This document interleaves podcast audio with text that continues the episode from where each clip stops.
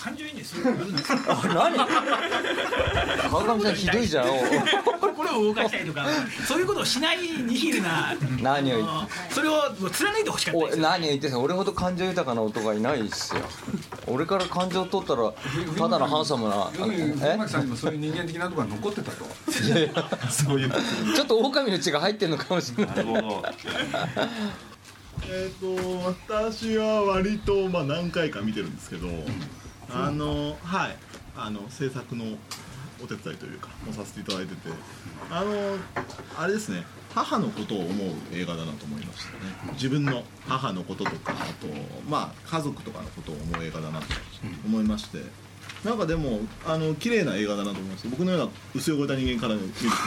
僕にはないものがいっぱい薄汚れた人がいる多田さん薄汚れてんのいやあの最近お前の仕事は薄汚れてるというし指導をよくいただくんでその反省も。誰にそこと言われるの鈴木さんです鈴木さんでございます。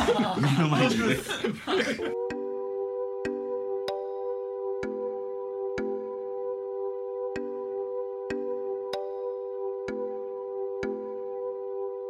何やら楽しそうなおじさまたちの声が聞こえています。今日は鈴木敏夫さんの64歳の誕生日。そんな鈴木さんを囲んでいるのは日本テレビプロデューサーの奥田誠二さん高橋のぞみさんスタジオ地図の斉藤雄一郎さんドワンゴ会長の川上信夫さん藤巻直也さん。そして片田直人さんです。何やらある映画についての感想を話し合っているみたいです。川上さんなんかねすんごい良かったですよ。あの個人的にね個人的なアニメファンとしてあの細細田監督があのそのあのポストジブリポスト宮崎駿と言われる時に対してもうちょっとね若干うん？っていう思いが今まであったんですけど いやもう今回の作品見たらなんかねいやもうもうなんかねあそういうこともあり得るのかなと思いましたよね。感動しましたね。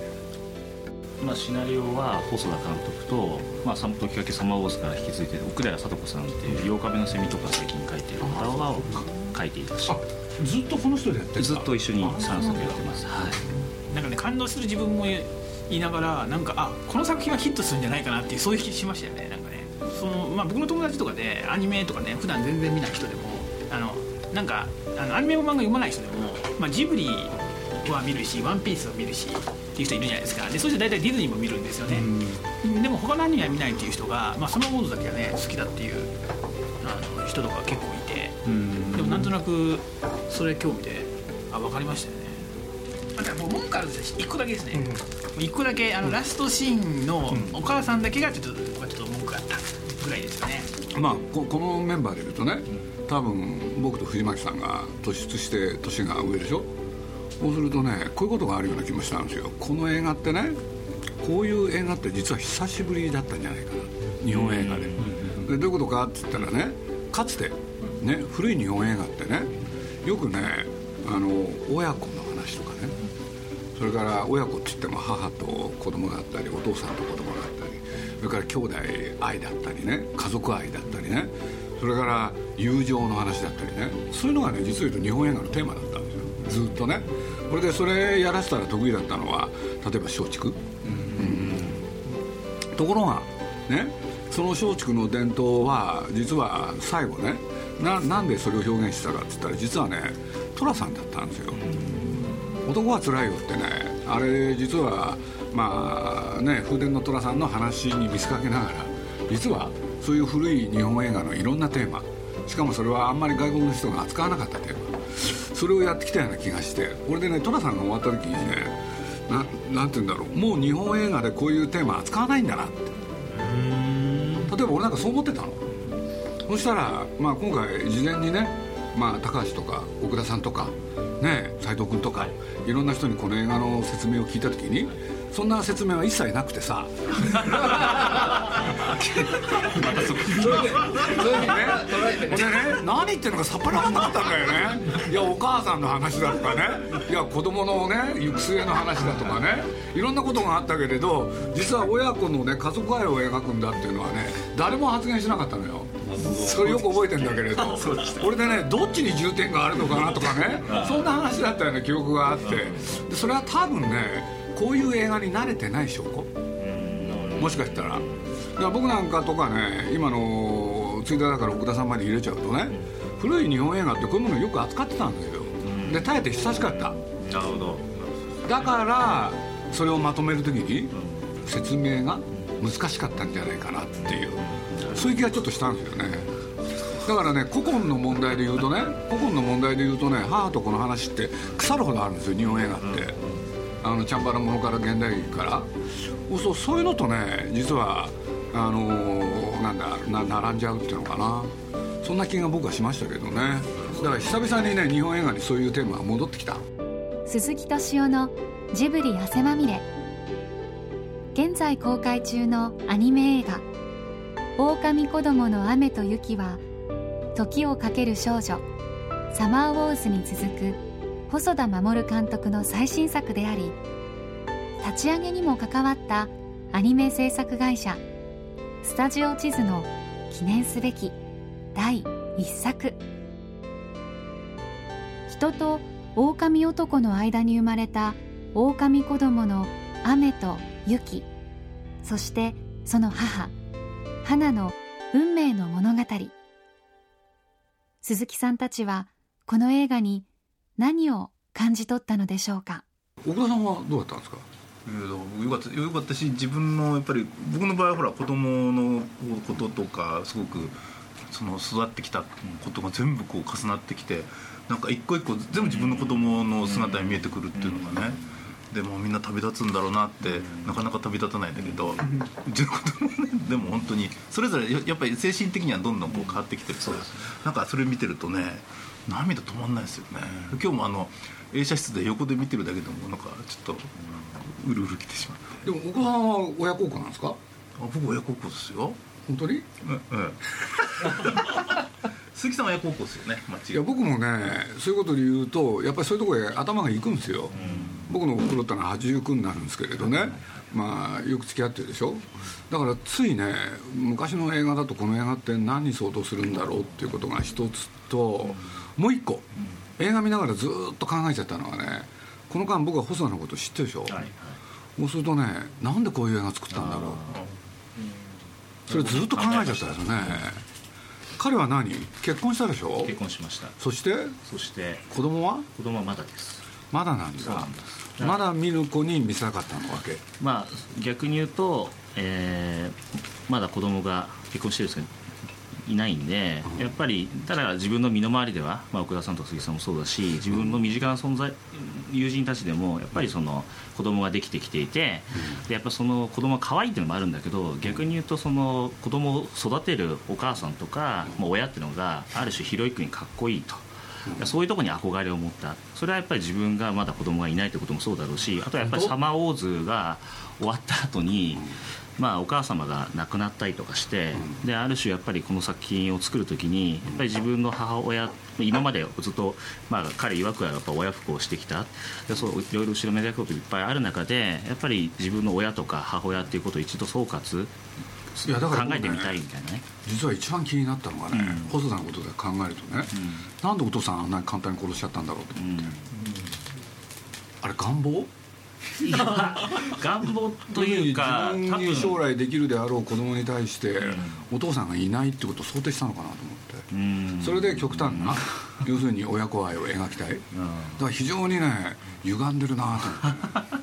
でそこら辺が面白かったのよ。ああなるほどね、うん。まあ、でも多分きっとこの企画すごくストレートなんで多分本当にまあ自分の母親とか憧れみたいなところだと思いますあよね。いつって必ずさ、はいはい。映画の中に自分を出すじゃん、はいはいね。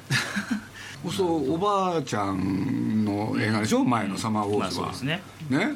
今度お母さんのことは、まあ、亡くなったってことが大きいけれど、うん。じゃあ生きてる時どうしてたんだって話があるわけじゃない、うんうんそうですね。でその時は息子としてはひどいわけでしょ、えーそうですね、まあ、ある種の食材もあるんじゃないかと思います。食材だよねあれ、うん、ほんでその時にお父さん亡くすっていうのはねまあ実に彼らしいなっていうのが僕の感想ですね。まあ、当然お父さんのことも好きだったんだと思ったんで僕も同じようにやっぱり思って保佐監督に結構、まあ、お母さんのこといろいろ聞いてるけど、お父さんはどういう人だったのかって言っていろいろ話はあるんだけどもやっぱり、あのやっぱり話が出てくるのは母親のことがやっぱ大きい、やっぱそれは男の子ってこともあるかもしれませんよね。恨んでるのかな？いや非常にリベラルなお父さんでいいお父様だったみたいですけど。あそうなの、はい、逆にお母さんの方がお母様の方が厳しかったみたいですよね。全てがやっぱそれだけじゃないですけどね。やっぱり個人的なその体験とか彼の人生だから発してるところはあるけどもでもやっぱり一番強いのは多分憧れだったんじゃないかなと。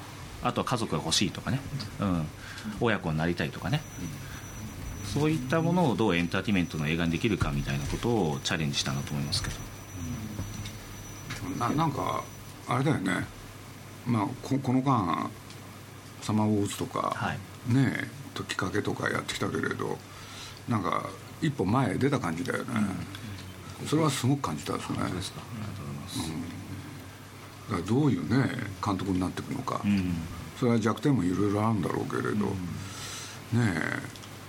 細田監督と親交のある鈴木さんならではの作品評価。次に映画プロデューサーとしての視点からスタジオ地図代表取締役の斉藤さんに鋭く切り込みます。どうですか？スタジオ地図第1回作品。いやあのー、本当にいろんな方々の鈴木さんなんかも相談させていただきましたけど会社を作った時には、まあ、会社というかまあ映画を作る場所を作った時にはね。でもやっぱりいろんな人たちに支えていただいてとりあえず映画って本当に初日までが制作だと思いますけど半分は達成できたかなと。であと半分今全国キャンペーン行かせてもらったりとかしてこの作品がどういう作品なのかということを監督の口から皆さんに今伝えてもらっていろんな人たちに見てもらっていろんな感想を頂いているみたいな感じです。これ間違えなきゃヒットするよね。宣伝を間違えなきゃ。まあ宣伝。そうそうですか。多分ね、うん、宣伝が失敗するとガタガタだよね。難しいこと。いや本当に。要するにまあ去年から今年にかけて日本中が大変でしょ、はいはい、そういう時にこういうものを作るっていうのはね勘として非常にいいなと思うんですよ、企画としてね、だけれどそれって伝え人に伝えるの難しいよね、事前に、うそれをどうやってやるかでしょ、特にタイトルから伝わらないじゃないですか。俺すげえ興味あったんですよこれ、だから今日見る楽しみだったんだけどで小坂監督の作品ってこともあってただ「狼子供のその雨と雪っていうのがあ雨と雪だと思ったわけ、うん、俺もそう思った、うん、名前とは思わなかった、そうですね。自然現象。だからそうその自然の中でだから一体どういう映画なんだっていうのがまずタイトルから全く伝わらなかったから今鈴木さん言った通りだと思うんですよ。宣伝でどう伝えるかどうしてくの？どうやどうやってやってるんですか？鈴木さんにねこの間春ぐらいでしたっけ、うん、その恋愛にお伺いした時もタイトルがねやっぱり藤巻さんと同じようにやっぱりわからないっていう話がやっぱりあったと思うんですけどでまあ作品的にはやっぱりそのこの花っていう人の視点で花の人生の中にあるその彼女の人生のの成長であったりとか流れの中に子育てものがあってその中に雨と雪が生まれて主体性を持ってでもこれさ、うん、どうぞどうぞ。はい。あのゆきちゃんの風語った、はい、要するに自分たち家族の話でしょ？そうですね、そういう構成になってたよね。そうですね、まああの狂言回しとしてユキがナレーションで説明してますよね。あの子供を一生懸命育てる話ですよね。子育ての話。子育ての話ですよね。だ僕の推測当たってたよねあの時喋った。そうですね。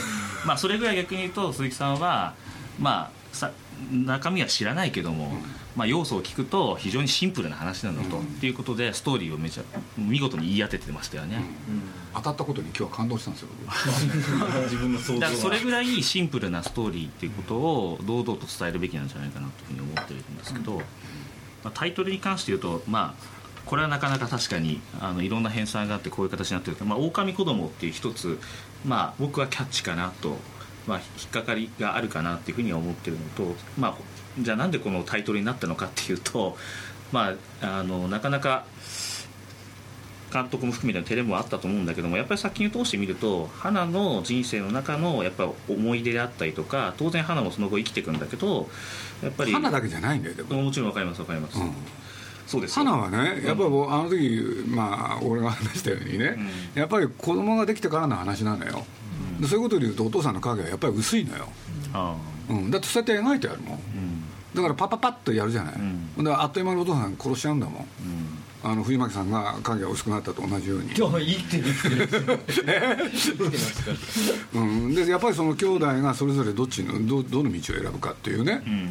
う、ん。でその中で苦悩するお母さんの話じゃん、うん。まあ花も選択してますよね、今おっしおっしゃる通りで大体チームは理解してると思いますよ、ただこのコピーに関してはねこれ2案あってもともと僕が言ったのは私の母が愛した人をお金男男でしただったんですよ。それをそれで分かりづらいっていうんでここに変えたんですけどね。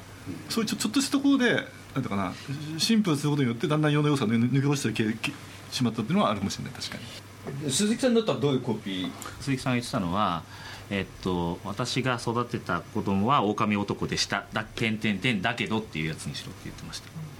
あ違ったっけ？あ違ったっけ？全然違う。あ違う違ったっけちょっと待って待って。違ったっけ？いいつも家族一緒だと思っていた。違う違う。えっとみたいなやつよ。違う。おあお母さんと一緒だけどって。ずっとお母さんと一緒だけどてんてんてんだけど。やっぱりそれ正しいじゃん。正しいですよね。正しいな。絶対そっちの方がいいですよ。ね。絶対そっちの方がいいですよ。これからそれを使おう。だからお母さんと一緒って言葉は使えると思ったの、うん。でずっとお母さんと一緒だと思ってたけれど、だけどそこにはドラマを感じますよね、うん、そうじゃないって話でしょ？やっぱりそういう話だったもん、いやあの大体お話ってん。パターンって決まってるから、でそういうことで言うとね、ええ。えあのそれしかないなと思ったんだけれど、でこれって恋愛ものですよね。このコピーだとね。そうですね。そう狼男とはじゃあどういうものなんだって言ったらそこには何も要素として画面にはないし、だって子供たちはだってそれこそ年齢もね、やっぱり成長していくんだもん。そうですね。いつか別れの日が来るっていう、ええええ。それがテーマになるはずなのよ僕が思ったのはこれは母親参加だなと最初に見た時思ったんですよね。もうとにかくもう細田さんまあ雨が細田さんだとすると雨の目から見た母親参加なんだなっていうそういう風に映ったからお母さんのこと大好きだったんだなと思ったんですよ。だからそれはなんかそのあの細田さんとお母様の関係よくあのその存じないですけどなんか彼のその食材の意味も含めた母親参加みたいなものが今聞いててあるんだなと思すると僕もちょうどサマーズの子なんですけど父を亡くしてるんですけど。でまあそんなに親孝行しないまま亡くなったんでなんかそれ親父になんか食材じゃないですけどね。なんかありがとうって言いてえなって思いになんかこう重なった部分はありますね。だからあの誰に感情移入ったわけじゃないんですけどその親子の姿を見ててん。なんかこのこういう親子のあり方っていいなじゃないけどなんかあるし、ある種の理あ想で。のお母さん。でもあれさ本人は言わないだろうけれど細田君がね、うん。雨うん。あの男の子狼になる、そうあれ細田だよね。だから、あのなんだふるさとを捨て、うん。ね、家族を捨て、ん。そして東京へ来たわけでしょ、ん。でそれをやっぱりやりたかったんでしょこれ、最後一番かっこよく描いてるでしょ？あれ自分を描いてる。いやあれそういうことですよ。まあでもそうですよね。あれはもう完全に自己ね憐憫ですいやよね、うん、まあね母さんねじ自分はこんだけ頑張っていて、ね、あのしあの最後ねしっかり生きてって言ってやって大丈夫だと。でそれを肯定的に親を送り出してくれてるっていうふうにいやだから思いたいわけですよね。本人はそれは言えないから君がプロデューサーだからそれは言わなきゃいけないの。よ、うん、だそうそういうふうに思いたかった 思っていたに違いない。思う言えばいいんですか？うん？斉藤さんいやそれは本人は言いづらいだろうけど、ここに登場するね、あの弟の雨はね、これ細田自身です、わかりました。うん。そう言わせましょう。そう。絶対そうだもんだって。いやいや僕言ってますよ。だから明らかに感情をもっとはっきりね明らかに感情移入してるじゃん、大体物事をなんかね丁寧に言おうと思ってね、あ曖昧になるからはっきり言ったらいいいろんなこといっぱい言っちゃダメなのよ。雨ははい、シンプルにシンプルに言います雨はお空なんはいはいはいやっぱりこの世界にさ入るのってさある種、ままあ、森に行くようなもんですよ。森なんかしまあねもう二度と帰ってきませんみたいな排水の陣でさみんなやってるしそういうところって、まあ、監督のある種の投影みたいなのがあるけどもみんなが共共有できるところだと思うしね。あとは逆に言うとユキだってじゃあユキの方の選択は間違ったのかっていうとそうじゃないと思うしね。でもね雨はね、うん。その後ずっとね母親に対しては何の親孝行もしなかったっていうのがまあ雨なのよ。ね。そういう話なんだよこれ。そうですね。まあ普通の人ってだから雪なんですよね。やっぱり親孝行するし人間として生きていくから。だから雪から見たお母さんと雨の話なんですよそういうことなのよ。その通り。だから雪目線で。っていうふうに言わなきゃいけない。僕は雨を細田さんだと思い込んで見てますから。やっぱり自やっぱそう思分ってたんだね。自分自身だと、はい、自分自身だと自分自身ってやっぱり描きちょっと照れるからそういうこ一個遠くに一番近い一番仲のいいと分かってるじゃん一番仲のいい自分の分身みたいなものとして兄弟じゃないですかそれってやっぱり。やっぱり僕もね自分の兄貴のことは自分の分身だと思ってるし、だからそこに目線を置いたっていうそういう作品なんだなって。雨がもう少しもっと困りもんになるともっと面白くなるんですよ。ね困りもめちゃくちゃ。あある範囲のねある範囲の中でやってるから。あまあ理想なんですよね手それもね。手をつけられない、あ理想の息子像なんですよーね。何やってんだみたいな感じ。うん。そうするとお客さんもハラハラドキドキするじゃない？どうするんだろうと思って、うん。でもほら学校行かなくなってくるところだけでも結構その、うん。手手に負えなくなってきたって感じは、うん。うん。あれだけでもすごく伝わってくるような気がそうですね。一切言葉発しないするそうそうそうねそうもっと反抗してほしかったもっと話ししかっガラスバーンとあったりとかだけどお母さんが要するに手に負えないわけでしょ、でそれをユキとああやって戦う中でっていう解決の仕方だよね、これはねジョン・フォードが昔からやってるやり方なんですよ。なるほど。西部劇で。まあでもね意欲作ですよ。野心作だし、うん。本当それはそう思いました。だからスタジオ地図のねスタートにはすごい良かったんじゃないですか。あありがとうございます。あと問題ははい。斎、藤君が作品のこと分かってないと、いやいやそんなことはないですよ。そんなことないですよ。宣伝だとやっぱりね堂々と親子もとしてやっぱり売ろうと思ってるしでもやっぱり本当にあれ僕作り終わってから作作り始めた時と作り終わった時の視点が変わってるんですよね。自分のか感情移入のね。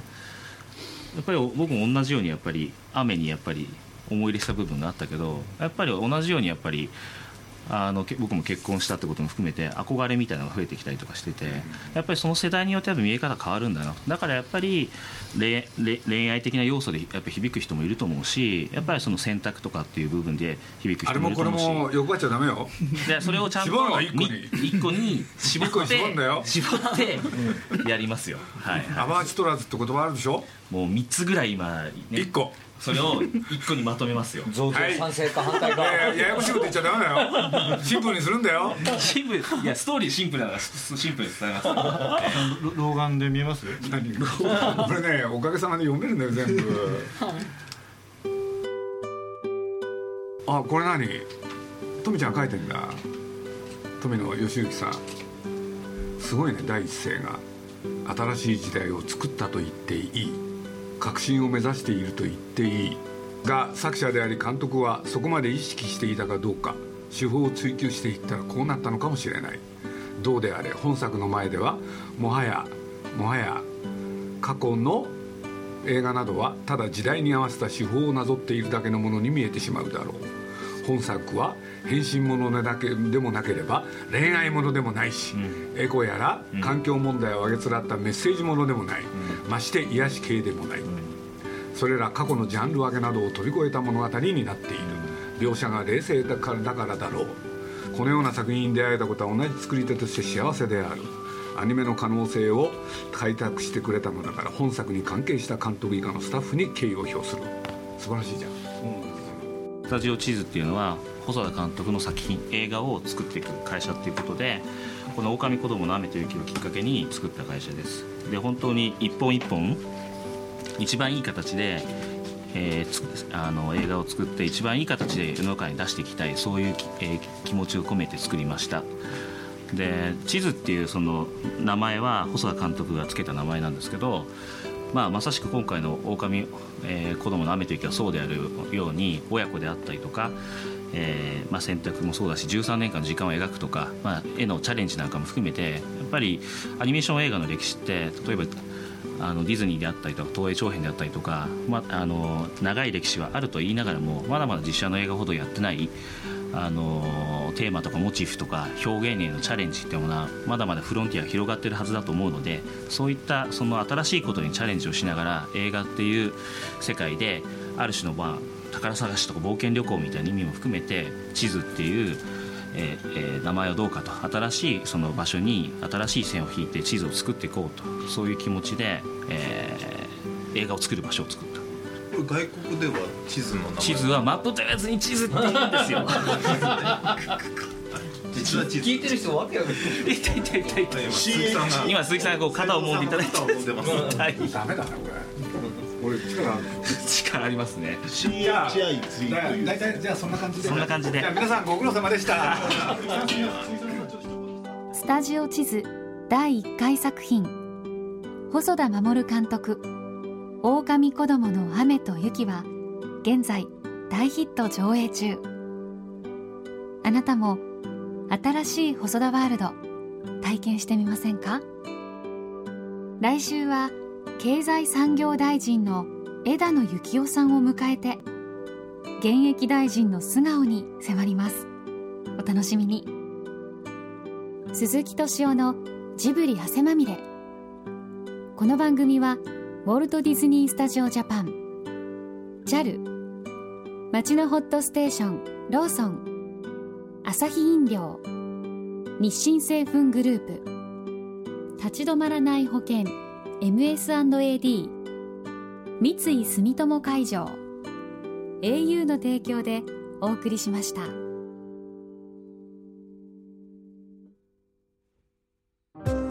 JAL とスタジオジブリは空を飛ぶプロジェクトを実施中。空を飛ぶことのロマンを伝える素敵なプログラムを展開しています。空への尽きない夢を感じてください。詳しくは JAL 空を飛ぶで検索。